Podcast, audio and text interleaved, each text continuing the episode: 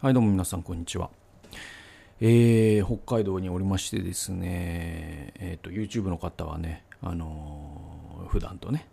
映像が違うなと思ってらっしゃると思うんですけれども、えー、まあですね、結構、その、まあ、メルマガにも書きましたけれども、あの、まあまあ暑いんですよ。で、言っても30度前後とかで、夜はね、20度ぐらいまでは下がるので、あのなんとか東京にいる、その、もう追い詰められるね、その暴力的な暑さっていうのとは全然違うから、まあそういう意味ではね、あのちょっと体は楽かなという、えー感じで過ごしていまして、えーって感じですわ。で、えっと、今週も、えープレミアム放送ですね。神は何のために動物を作ったのか、えー第3回、えー撮りましたのでですね、もしよろしければ聞いてくだされば嬉しいなと思います。えーこちら、アンドリュー・リンゼーさんというオックスフォードの進学者、えーアニマルシオロジーというのが、えー現代のタイトルで、動物に関する神学。まあね、本当に教文化から2001年に出ている本で、まあ非常に面白い本なので、あの、ぜひですね、読んでいただければ嬉しいかなと思っております。えーで、えっと、そうだな。あの、今日は、まあ、前回と同じようにというか、あの、前回予告したように、まあ、その北海道でこんなことあったよ、みたいなことをちょっと話していけたらなと思います。で、今週1週間もね、考えてみたら振り返るとですね、まあ、いろんなことがありまして、こう、毎日、いろんな、ななんつうのかな、その、めちゃくちゃ話してるんですよね。なんかその、僕、基本、引きこもりというか内向的というか、人と話さない。えっと、マジで人と話さない人な、人間なので、えっと、まあ、妻とはね、話しますし、娘とも話すし、だからまあ、本当人と話さないんだよね。人と話さないっていうか、人と会わないんだよ、僕。なんか、すごい、本質的に引きこもりなんですよね。で、まあ、その、コミュ障というかね、なんだろう、その、立食パーティー苦手みたいな話、以前もしたけど、まあそういうのがあるんで。だからやっぱここに来て、この1週間とかは、本当に毎日人と会っても、一日中その人と話してるみたいな。で、考えてみたらなんだけど、毎回1対1なんだよ。やっぱ僕は1対1なんだなっていうか、その、ワンオンワンの人なんだなっていうか。そうそうそうそう。だからその、ね、サッカーとかじゃなくてやっぱ剣道なんだなっていうか なんかすごい確認再確認しましたけど。でね本当にねいろいろはやりましたよ。なんかこの1週間振り返っておなんかこんな多分普段だったらもう半年分ぐらい喋ったじゃないですかこの1週間で。ぐらい人間と喋りましてですね。なんかえーっとなんだろうな。本当に。まあだからそのえっとあんまりこう YouTube の録画とかここでさせてもらってるけど、えっと、割とその本とか結構いっぱい持ってきた割には全然読め読めず、えーむしろなんかその読むべき本がその友達にもらったりとかこれいいよとか言っていただいたりするのであの増えていったりとかしてあのなんか目論みとは違ってるけど、まあ嬉しい計算違いでもあるみたいな感じの1週間でございましてですね。なんだろうあの家族をねその東京に送ってですねあのーこちらではですねそうですねまず先週あれだわ金曜日にあそうそう。だからこのメルマガのねメルマガじゃない、えっと、この YouTube の、えー見てる方ポッドキャストのリスナーの方はこの先週でいいんだよな。あの松井海君というですねあの未来づくり研究所というのをあの統制会というね医療法人でやってる、えーね僕の友人と対談動画をですね出したじゃないですか。でその彼と,、えっと金曜日の、えー夜にえっ、とねあえっ、と映画を見たんですよ。うん、でそれがその配信の映画で配信だけの映画「えっと新ちむどんどん」っていうえっ、とねこれなんつったらいいのかな？はい。えっと扇風機を止めましたけど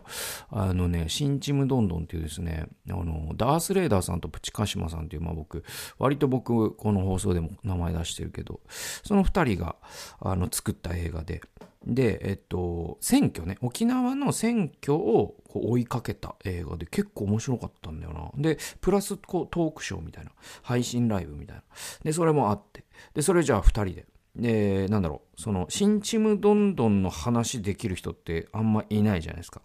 ね、本当にいないと思うんですよ。で、まあ僕の友達の中で海君ぐらいかなとかって思って、じゃあ一生春君一緒に見ませんか？つって言ってくれて。で、見ましたね。よかったですね。楽しかったですね。で、えー、っと、な、やっぱその、ね、今回だからその、えー、っと、まあ、えっと、沖縄の県知事選でいいんだよね。で、えっと、オール沖縄まあ、つまりその辺野古移設とかに対してその反対をしているという、えー、要は沖縄の民意ですよね。で、それに対して、えっと、もう、なんていうの、自民と維新とかね、与党がもうこれをぶっ潰しに来てるんだよね。でもそのぶっ潰しに来てる候補は結構統一教会ともズブズブで、みたいな。で、その界隈からデマがいっぱいあるんだよね。その今のオール沖縄の知事が、えっと、もう、沖縄を中国に売り渡そうとしているみたいな。もうデマ以外何者でもないんだけど、なんかそういうのを喜ぶ人たちがいて、みたいな。なんかね、そういうのがよく構造的によくわかる。で、ちょっと第3局のオレンジ色の人に至ってはもう意味がわかんないんだけど、その意味のわかんないさがまたな、ちょっと面白いなっていうか、なんか日本の縮図というかさ、なんかすごいなーっていう感じがしますよね。なんかその、日本政府って、そのアメリカから日本ってめちゃくちゃされてるじゃないですか。その日米地位協定とか、自分のとこの上空も飛べないんだからね、日本の飛行機って。でそんなのってもういじめじゃないですか。ジャイアンのび太関係じゃないですか。俺のものは俺のもの、お前のものはお前のものっつって。で、はい、私のものはあなたのものですっつって差し出し続けてるのがこの戦後の78年だからね、日本の政府ね。で、その、だから、えっと、日本伸びたアメリカジャイアンじゃないですか。だけど沖縄に行くと、日本政府がジャイアンで、ね、えっと、沖縄が伸びたなんですよ。だからなんかその、ね、弱い者が夕暮れ、さらに弱い者を叩くっていうブルーハーツの歌詞があるけど、本当にまさになそそういうなんか、いじめのマトリョーシカみたいなことが起きていて、本当にこう、やっぱ沖縄を見ると日本の写し鏡として、ね、アメリカの鏡日本っていう、えー、有名な本があるんだけど、なんか、日本の鏡沖縄でもあるなっていう感じがしますよね。はい。まあ、そんな本、ね、あの映画見の。で、その海君と、なんかドライ、ね、帰、その、ロバッタ家に帰りながら、なんか、車走らせてたらなんかもう話盛り上がっちゃう。ちょもうちょっと車走らせるかっつって。で、で、テイネクを2時間半ぐらい、なんか、うろうろここ車を走らせながらなんか人生とかなんかキリスト教とかについて語り合ってたらもうそんなんか夜夜中12時回ったんじゃないかなぐらいまで話しててなんか俺たちは何をしてるんだろうとか言いながら、でも面白かったですね。なんかこんなんなんかなかなか久しぶりにこんなに、そうそうそうそう。なんか、そうそうそう、なんか付き合ってる人みたいな運転の仕方っていうかさ、でもね、めちゃくちゃ面白かったですね。うん、まあ、あの、それを録音してないのが残念なんですけども、まあそんな話を、深い話をしながら。えー、で、その次の日も、その、あれだったんですよ。だから、えっと、たまたまなんですけど、その土日が、えっと、教会のグレースコミュニティっていうね、教会の、えっと、教会キャンプっていうのをじゃあ 4, 4年ぶりにやろうやと。で、それで、そのタイミングで、その海君は、奥さんと子供だけが参加するという、そういうタイミングだったんです、たまたま。で、他のね、信徒の方はもう家族全員って方もいるし、みたいな。で、たまたまもう本当フリー、ドフリーになりますから、朝の、朝の、えー、なんか明日予定がないんだったら、どっか連れてきますよって言ってくれて、で、えっ、と、ドライブしたんですよ。もう本当付き合ってるよね、これね。で、で、ドライブ、あの、シャコタン半島って僕行ったことなかったんですけど、えっ、と、これまあ、あの、地図で見たらわかるんだけど、これ札幌から、えー、なんつうのかな。だから、えっと、上の方行くともちろんその稚内とかあるんだけど海岸。でその逆の方行くと小樽とかがあって小樽も通り過ぎるとそう余市とかがあって余市も通り過ぎると積丹半島っていう、まあ、岬があるんですね。でそこにそのカムイ岬っていうのがあってでそこを目指してまあ走りなんかもう本当に天気もめちゃくちゃいい日で。で多分その日すごい暑かったからやっぱ車の中涼しいじゃないですか。だから車の中に入れたことで僕も助かったし。でまあ綺麗な道でいやこんなとこあるんだっていう。まあシャコタンブルーっていうことねあるらしいんですけどすごい海が青くて。めちゃくちゃ綺麗で良かったですね。そのどそのあとねこうなんていうのかな。知床みたいな感じっていう言うとあれあの岩肌がゴツゴツしてるところにその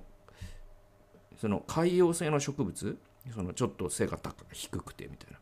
でそれだから緑のこうゴツゴツがいっぱいあるんだけど。でそれがこうちょっと入り組んでるからその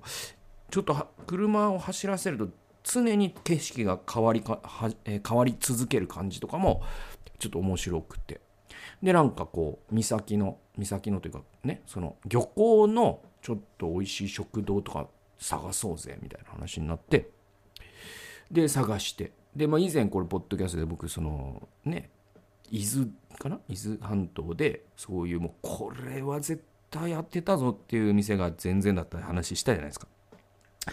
でそういうのもあるからちょっと今回は当てたいねみたいな。だけどももうね見るからに当たりの店が1個あったんだけどそこはもうちょっとあまりにもね行楽日和すぎて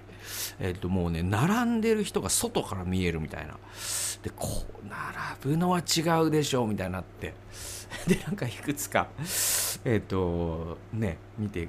でここはもう完全に地雷だよねなんつって言いながら。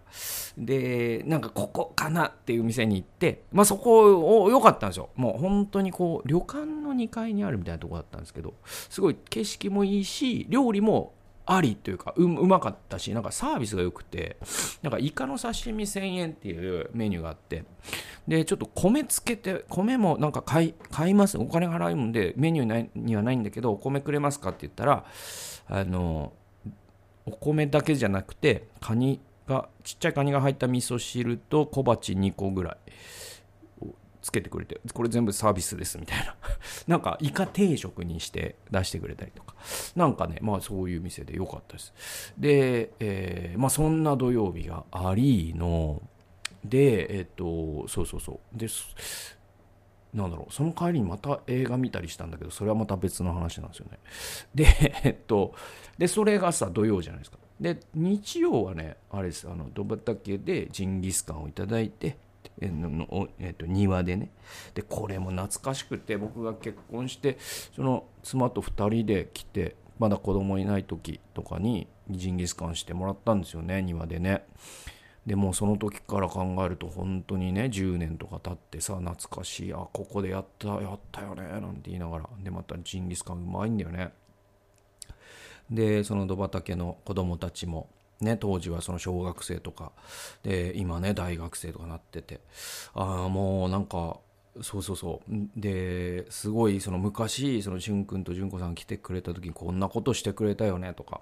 なんかあの面白いやつやってめちゃくちゃ笑ってたよねとかそういう話をしてくれてあああったあったあったよく覚えてるねなんていう。なんかそういうのもちょっとエモくてですね。あのそんな素敵な日曜日を過ごしでその翌日はあの僕大学の時の、えー、まあ友達と言いますか。友達だよな。だからなんつうのかな。本当に不思議な縁で僕が洗礼を受けた帯広キリスト福音教会っていうのがあるんですね。でそこの長老をなさっていた方がいます。で今は牧師先生になられていらっしゃる。でそのえっと長老なさってた方の息子さんが僕と同じ年齢で僕が帯広畜産大学に入った年に彼は、えっと、帯広白洋高校という、まあ、帯広で一番ね頭いい進学校があってそこから室蘭工業大学に入るんですね。でこう建築家を目指しそして将来ねやっぱ教会を設計したりとかしたいみたいな話をしててでだからそのそれこそ夏休み冬休みだけ会う人だったわけ。だから彼が帰省すると僕は帯広にあんまり僕帰省してなかったから割とこう教会で顔を合わせて同い年のさで帯広に住んでるとさ同い年の若いクリスチャンってマジでいないのよ。本当に。もう選択肢がなくて。だから選択肢がないっていうもなんか変あのなんか失礼な言い方なんだけど、まあ、だからこそいろんな人とね付き合えるんだけどまあ本当にいないのよ。いないのよ。いないから嬉しいんですよ。だからそのあ同じ年のクリスチャン大学生で同い年のクリスチャン帯広ではいくら探しても見つからない見つかるのは牛ばかりみたいな、えー、中で。で大学でもさ僕孤独だしなんかクリスチャンって自分だけで。でなんか僕本当行かれてたから伝道しすぎて友達がいなくなったりとかしてたから なんかうわーなんか嬉しいなんか喋ったり。でその時から付き合いがあってでだけどさ大学違うしなんだなんかこう人生の節目節目なんかとかなんかあってたりとかして。でえっとねあれですね一番直近だとその FBI が、えっと、3年間やってた世に弟子セミナーっていうのをえっとね札幌で2018年にやった時に彼が参加してくれてね。でそうそう。それが多分実際にリアルであった最後かもしれないなみたいな。だけどちょっと今回会わないっつって札幌在住だからね。で札幌駅で会ってでクラフトビールの店に行きうん、うまいうまいっつって。でまあでその後の話足りないねなんつって。でびっくりドンキーに行き。でこうイカの箱舟とかポテトとかつまみながら。えー、なんかね結果5時間ぐらいずっと喋ってたね。でもなんかすごいなんていうのかな。特別な不思議な時間というかななんなんかこう同い年でこう人生のこうその大学生っていう時にこれはだからすれ違ったというのか接点があったというのかなんかそういうのってあるじゃないですか。その人生のなんかそういうね物語が交差した点があって。だけどそのそれぞれまた全然違う、ね、道を歩みの。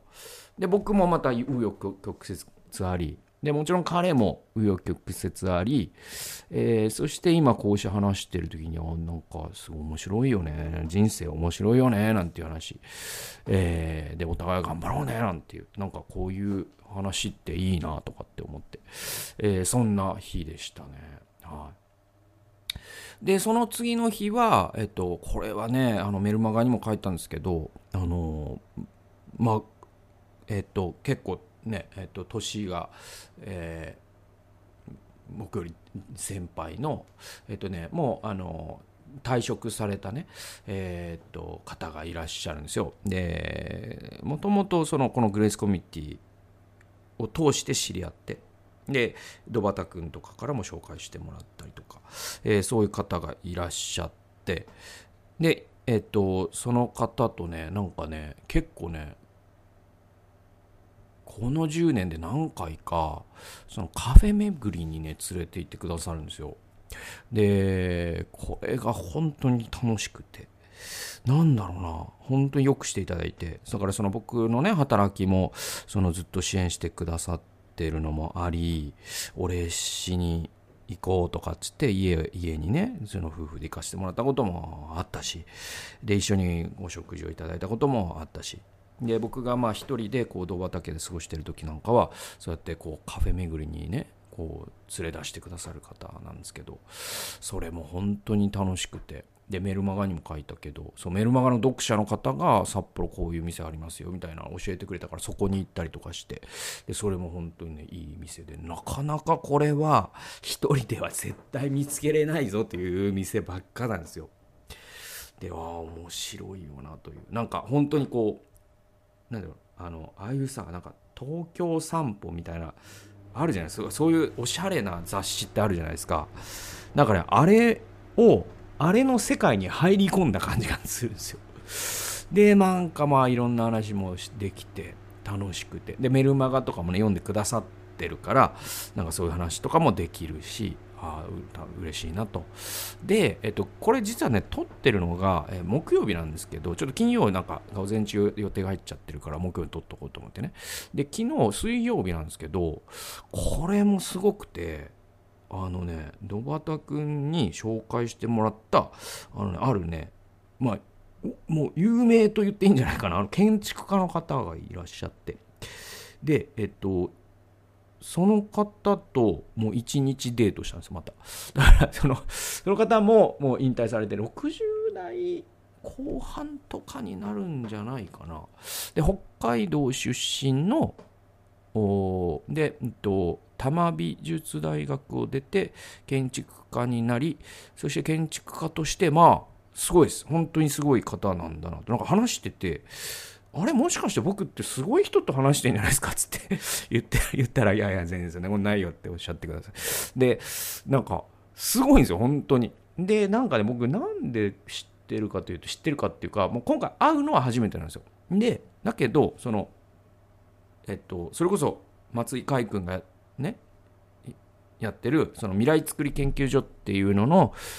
が主催する読書会とか哲学学校っていうのがあってでそれに僕はそのコロナ禍でうつが発症しちゃってね途中からね出れなくなっちゃったんだけど途中まで出てたんですよ。だから中退しちゃったんですけどでもその途中まで出てた時に毎回参加されてて。でそれで知ってくださってて。でなんかしゅんくんってその時もね呼んでくださってて。でそんな中なんですね。うん。でまあその哲学学校読書会とかも今も続いてるんだけど僕がまあいかんせんこう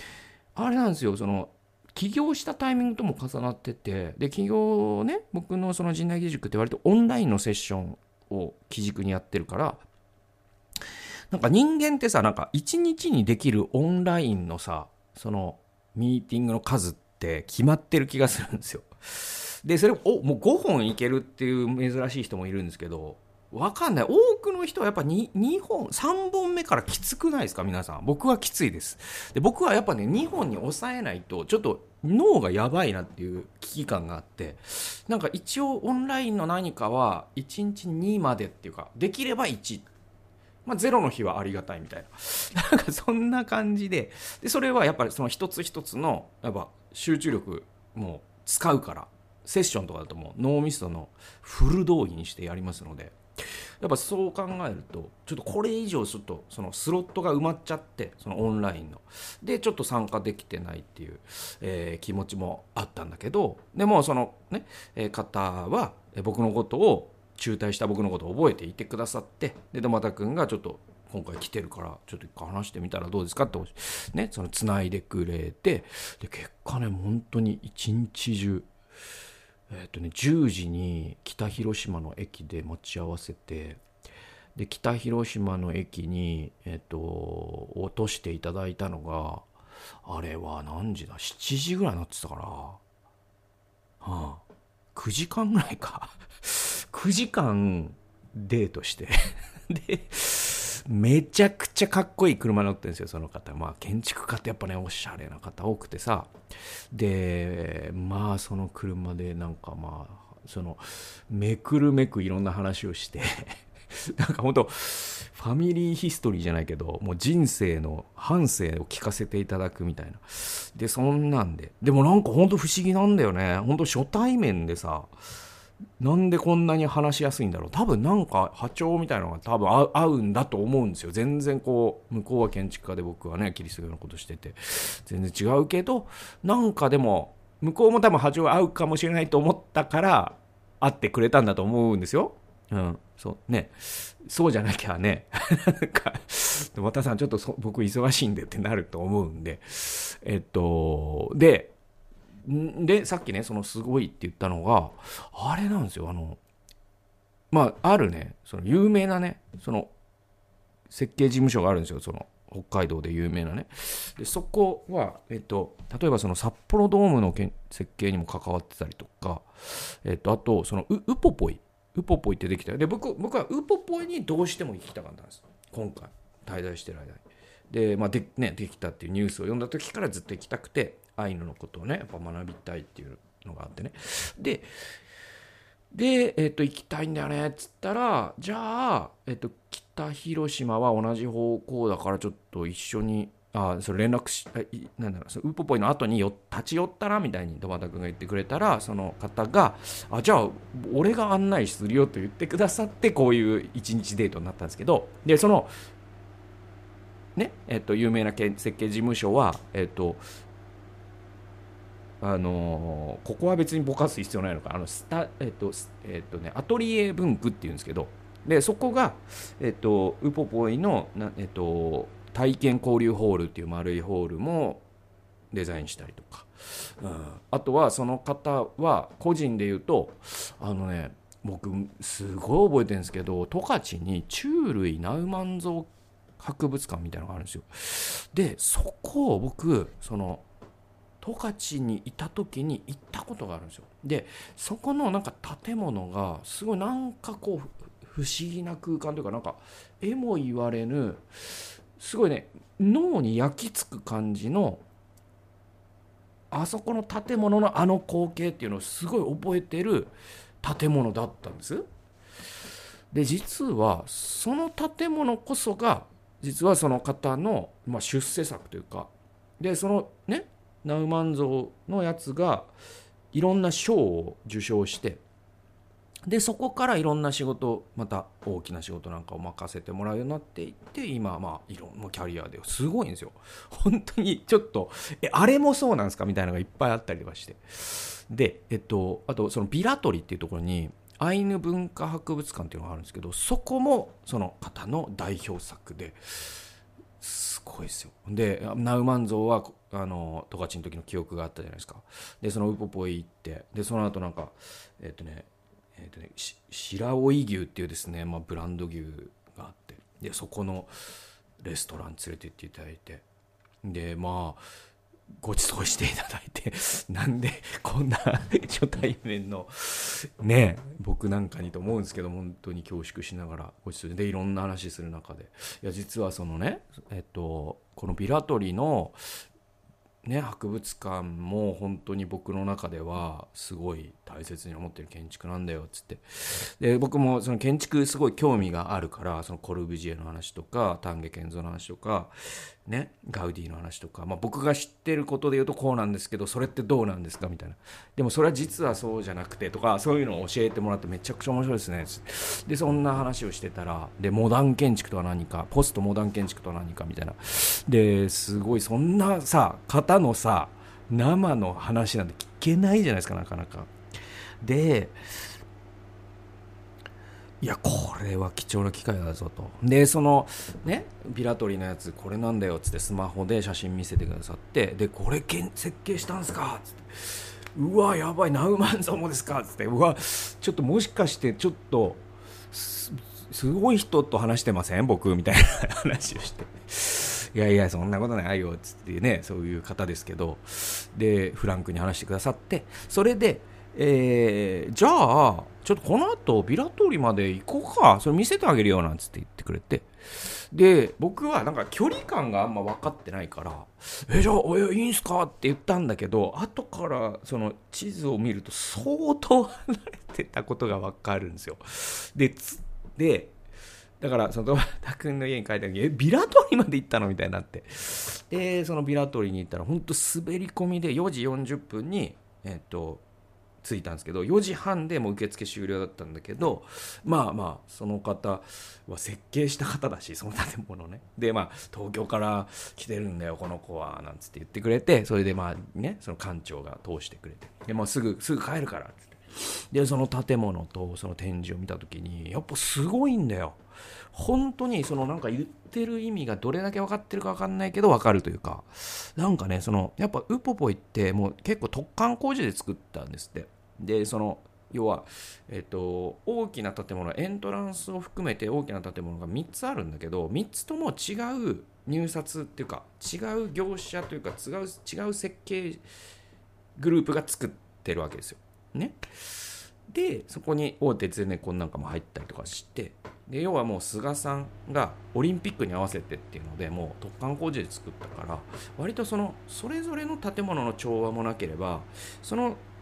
一番大きな資料館もまあ本当に僕はその他を知らなければすごい良かったって言うと思いますよ。すごいいいんですよ実際。いいんだけどそのなんだろうえっとね設計した人とその展示を考えた人はもう全く別な人だからその展示の必然性がないわけ。要はその空間ドカンってあってそこにじゃあ業者が入ってこうやって展示しますみたいな。違う人がやってるからね。でそんな感じで全てがなんかコラージュ的に継ぎはぎ的になってるっておっしゃってて。でもそう言われてみなければなんかあいいなって思っちゃう素人すぎてね。なんだけどそのビラトリンに行った時に意味が分かったというかあこれは本当そうだよなと。でも規模なんて全然ね小さいですよ。そのウポポイはもう巨大な国の事業だから。で、一方、ビラトリは多分その町とかそういうね、予算規模だからね。えだけど、その建物にいるということ、そしてその、もうね、建てた時にもう、どう展示するかということ、そしてそれを人がこうやって見ていった時にどういう物語を体、体で感じるかということまでもう完全に緻密に設計して全てが調和する形でやったんだよ。あれもう本当にここに来ると辛いと。あの時の徹夜の 日々を思い出してみたいなことをおっしゃっててもう本当にそすごかったな。そんな方と一緒にこんなとこにいてなんて贅沢な体験なんだとかって思いながら。でちょっともう本当ねあの特別入れてもらったからすぐ帰りますからの、えー、すぐ実際帰ったからまた出まちょっと出直しますわみたいなになってもう一回行きますとかって言って。でえっ、ー、とビラトリーを後にしでまあそこのねその工芸品の人とかも実はその土端君のね知り合いだったりとかして。まあ本当なんかなかなかこれは一人でじゃあウポポイにポンと行ってポンと帰ってきたののもう何十倍ものなんていうか豊かな時間というか特権的な時間をですね過ごさせてもらって。まあそんななんかだから何が言いたいかというと この1週間まあなんか日々人とデートをしてましたね。そして、えー、深い話をし。なんだろうな。だからこれってさなんかやっぱ対話っていいなというか。ね。でも東京でももちろん妻と対話することもあるし。でもさ東京にいるとなんかこうで僕が東京で対話をする相手ってそれよりも何人かいてさ。でそれはその横田牧師だったりとか、ね。えー、と神田先生とか妻とかいるんですよ。友達もいるんですよ。だけどなんかね東京にいるとなんかこうそれがその日常に埋没する感じっていうのがあってさそのやらなきゃいけないことがとにかくあったりするから。でそんなことしてたらなかなかできなくて。でもやっぱしっかりこうその立ち止まって会話をするっていう機会をちょっと今度焚き火しないとか横田牧師にね言うとかそういうことをしてや作っていかないとできなかったりする。だけどここに来るとやっぱ非日常だから僕自身自身がね。だからなんかこの非日常である僕になんかそのそれぞれの方々がお忙しい中だとは思うんですけど非日常を作ってくださって。で、えっ、と、なんていうかな、豊かな時間を過ごせるっていう意味では、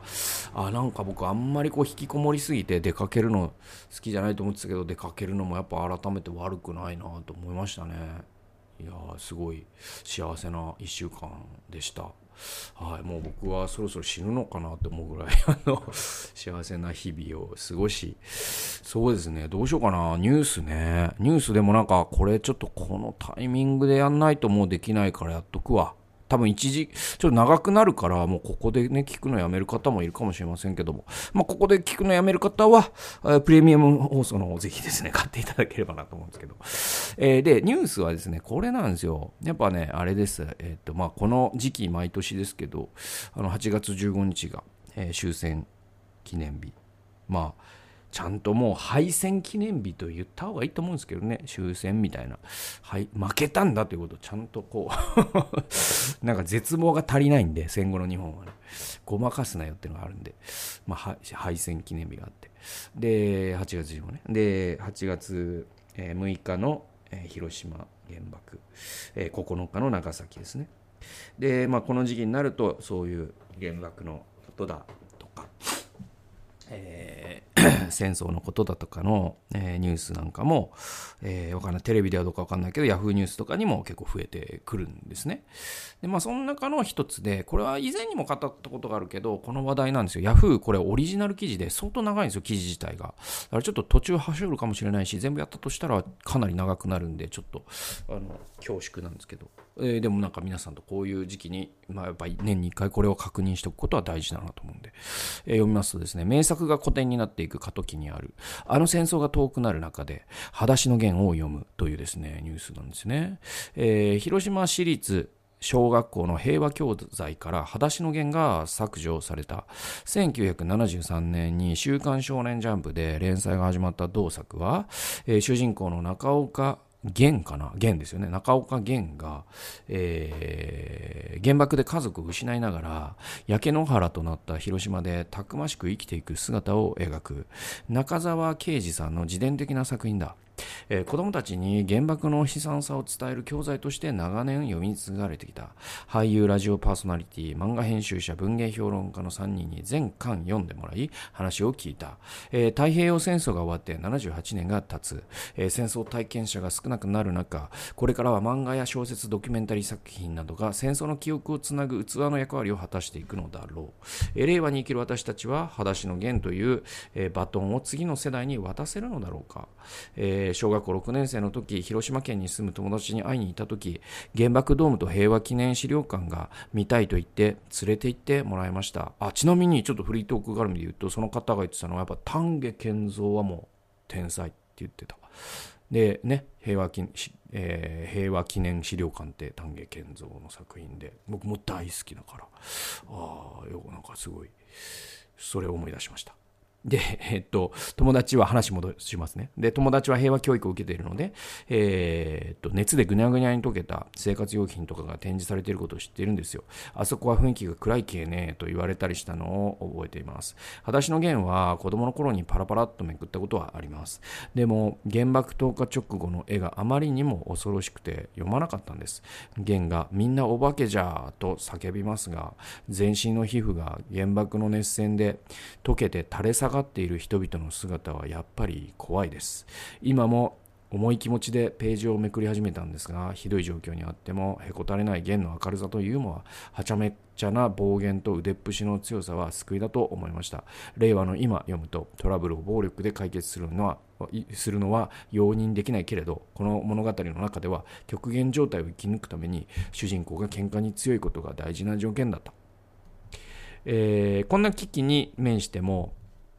えー、絶対に生きていくぞという弦の強さには勇気をもらえます。人を思いやれる優しさ、自分の意見を曲げない強い意志、何か言われたらきつい言葉でパッと返せる天気、起点、あ、起点ですね。えー、前向きなキャラクターでななかったらこのような物語は描けなかったと思います。意外だったのは弦がよく笑うことですね。辛いからこそ笑うようにしていたのかとも思います。弦は常に気丈に振る舞っているけれど、えー、原爆で家族の家族を目の前で失うという凄惨な体験をして心のどこかがどこかが麻痺して壊れているのかもと感じました。特に印象に残ったのは食事のシーンでした。夢じゃないかのこんな飯を食えるなんて。腹を空かせた源が白いご飯を前にして言うセリフです。91歳になる私の祖母は戦争中に栃木へ疎開した経験があり毎日ひもじくて芋のえー、芋の根っこも食べたそうです。えー、戦争のことはあまり話そうとしませんが食べ物を大事にしなさいと口酸っぱく言われました。祖母の言葉と弦の白いご飯だという喜びがつながった気がしました。あの時代と今の暮らしは地続きなんです、えー、漫画では学校へ通いたい屋根のある場所で寝たいといったささやかな願いが戦争と軍国主義によって、えー、蝕まれていく過程が丁寧に描かれます。弦の父親は非国民と言われてひどい目にあっても戦争に反対したのに原爆で死んでしまいます、えー、個人がどういう意思を持っていてもそんなの頓着しないのが戦争でいやおうなく巻き込まれる。しかも戦争が終わっても終わらないんです、えー、弦は優しさがあっても暴力と暴言によってしか人と関われないし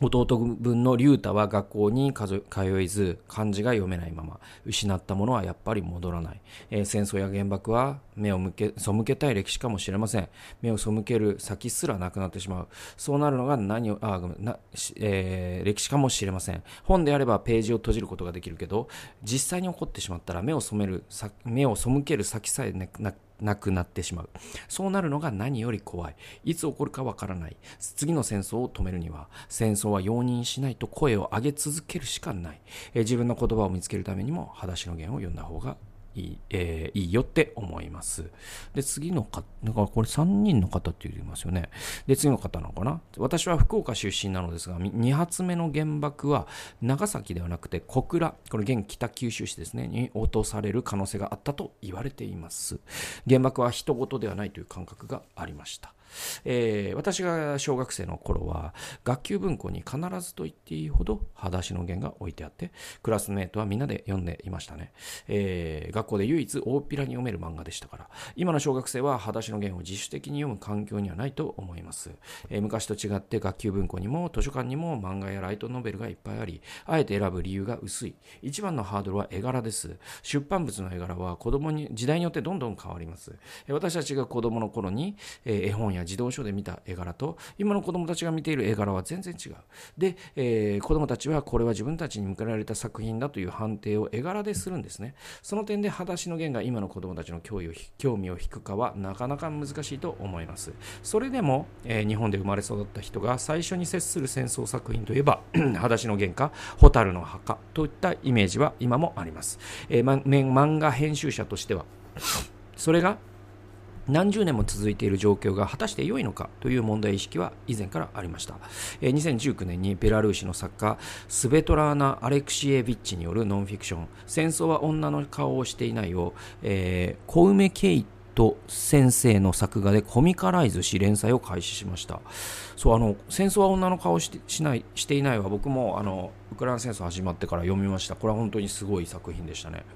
で、えー、独ソ戦に従軍した元女性兵士何百人ものオーラルヒストリーを漫画にするにあたって気をつけていることはドラマチックな嘘をつかないということです。分かりやすく確保せずできるだけ原作に忠実に描く。きっかけは2016年の公開アニメーション映画この世界の片隅に。これ片渕素直監督原作はこうこの、えー、河野えー、っとこれは文雄かな？河野文雄さんの同名の漫画ですね、えー、でしたと、えー、片渕監督は当時の街並みだけでなく何月何日の何何時にその場所を歩いていた人まで再現しようとするんです。そうなんですよ。この映画ほんとすごいですからね。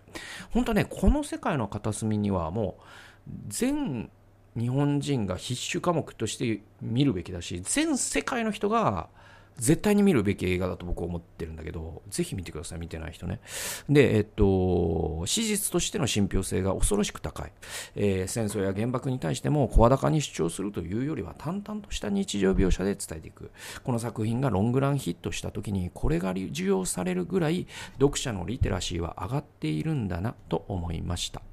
えー、今の若い人たちは作り手の作為に敏感です。作者の主張を丸飲みにしてはくれない。その意味で、裸足の弦は反戦、反角をまっすぐに主張しすぎていて鼻につくのではないかと思います。私だったら最初の作品にはこの世界の片隅にを進めます。比較的フラットで情報精度の高いものをまずは受け取ってもらった上で、より主張の強いものへと読み捨て進めて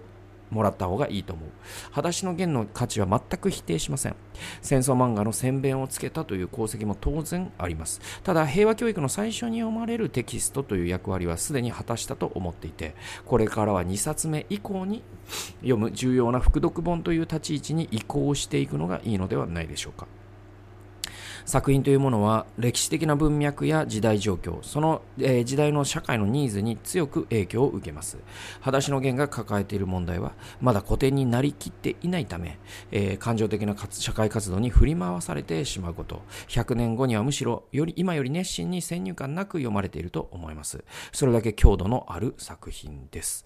えー、で、これ次の方かな。えーで、えっと、誰がか、えー、誰のところっていうのは、ちょっと僕がメモし忘れてるのが出てたのが、まあ、写真かなんか出てたのかな。で、えっと、初めて、次の方ですけど、初めて読んだのは小学校4年生か5年生で、えー、学校の図書館にあったんですが、絵が怖くて読めないという感覚はなかったのですよね。30年ぶりに読んでみていいなと思ったのは、原爆が投下された後の具体的な描写です。防火水槽の中で子供を抱きかかえている死体、骸骨がそこら中に転がっている様。それが当たり前である世界をかいくぐってきた人だけが持てるリアリティを強く感じました。病気が治ると信じて亡くなった人の頭蓋骨を粉にして飲むとか想像では書けない。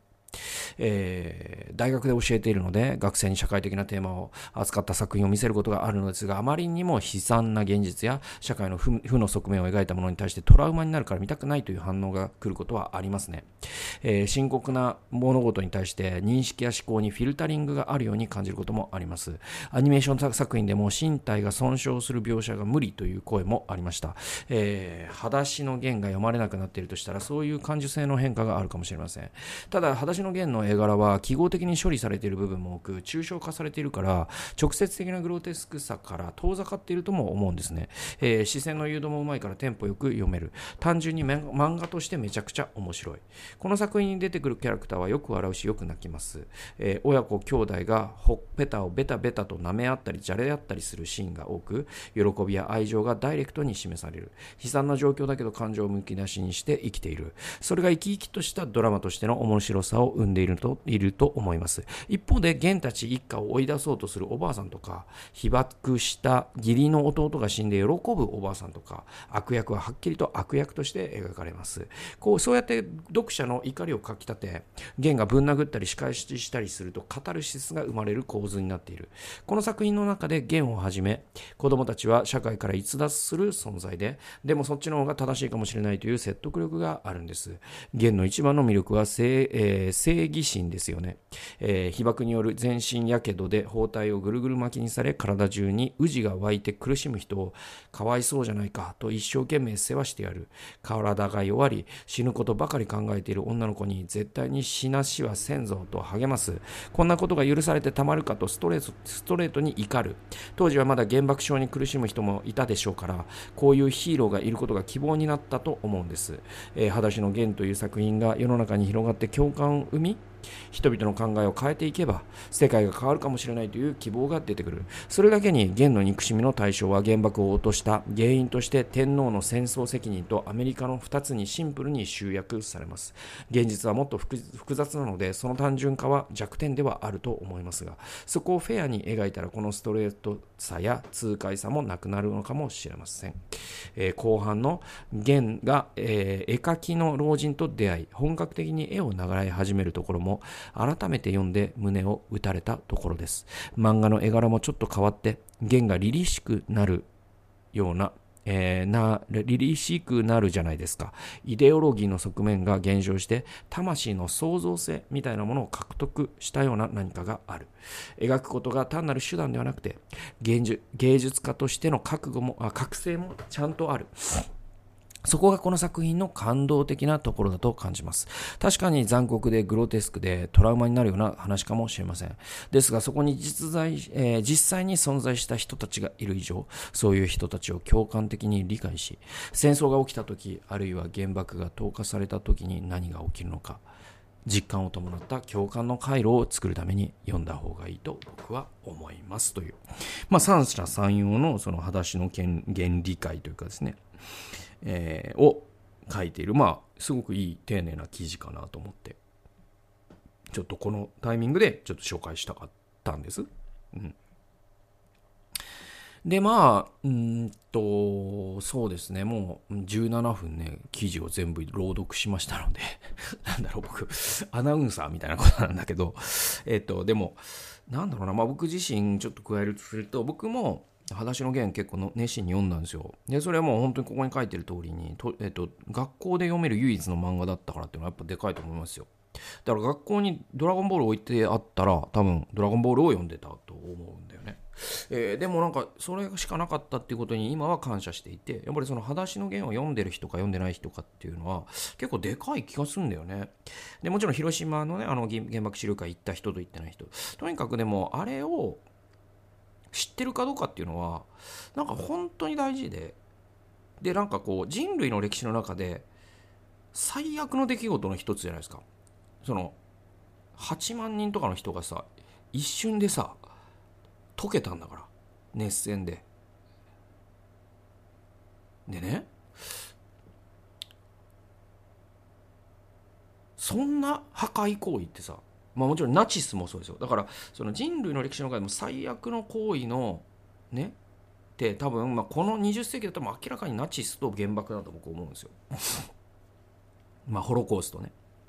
でエリ・ビーゼルっていうですね、作家がいて。でこの人の「夜」っていう。でこの人は確かノーベル平和賞を受賞したんじゃなかったかな。平和賞。文学賞じゃなくて平和賞でいいと思うんですけど。でそのエリー・ビーゼルというユダヤ人の作家で。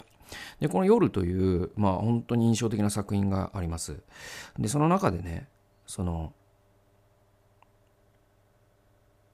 まあホロコーストの時に私は少年が木に吊るされてこれ銃で撃たれただったかな。まあつ木に吊り下げられて何時間もかけて殺されるのを見たっていうね。で少年は死んでいったとそこで。でナチスの兵士はそれを見ていたと。でその少年が死ぬのを見た時私はもはやこの世界に神はいないと思った。でエリ・ビーゼルは生涯そのあの少年と共にこの世界から神は消え神は死んだ。神はあの少年と共に死んだんだっていうことを言うんですよね。で、まあ、エリ・ビーゼルはさそのユダヤ教徒なんでそのクリスチャンの言う神と彼が言う神がね同じかどうかっていうのはさておいたとしても言わんとすることは分かるわけ。つまり人間性の死っていうかさその人間が人間であることをやめないと原爆みたいなひどいことってできないしホロコーストみたいなひどいことって起こらないんで。でそれをその神は見ていたのだろうかっていうことをずっとこうエリ・ビゼルは生涯問うていくんですね。で原爆もそういう出来事だと思うんです。でじゃあそこから我々学べることは何かというと。やっぱり僕あんまなんか人気ない意見だけど戦争は絶対悪だと思います。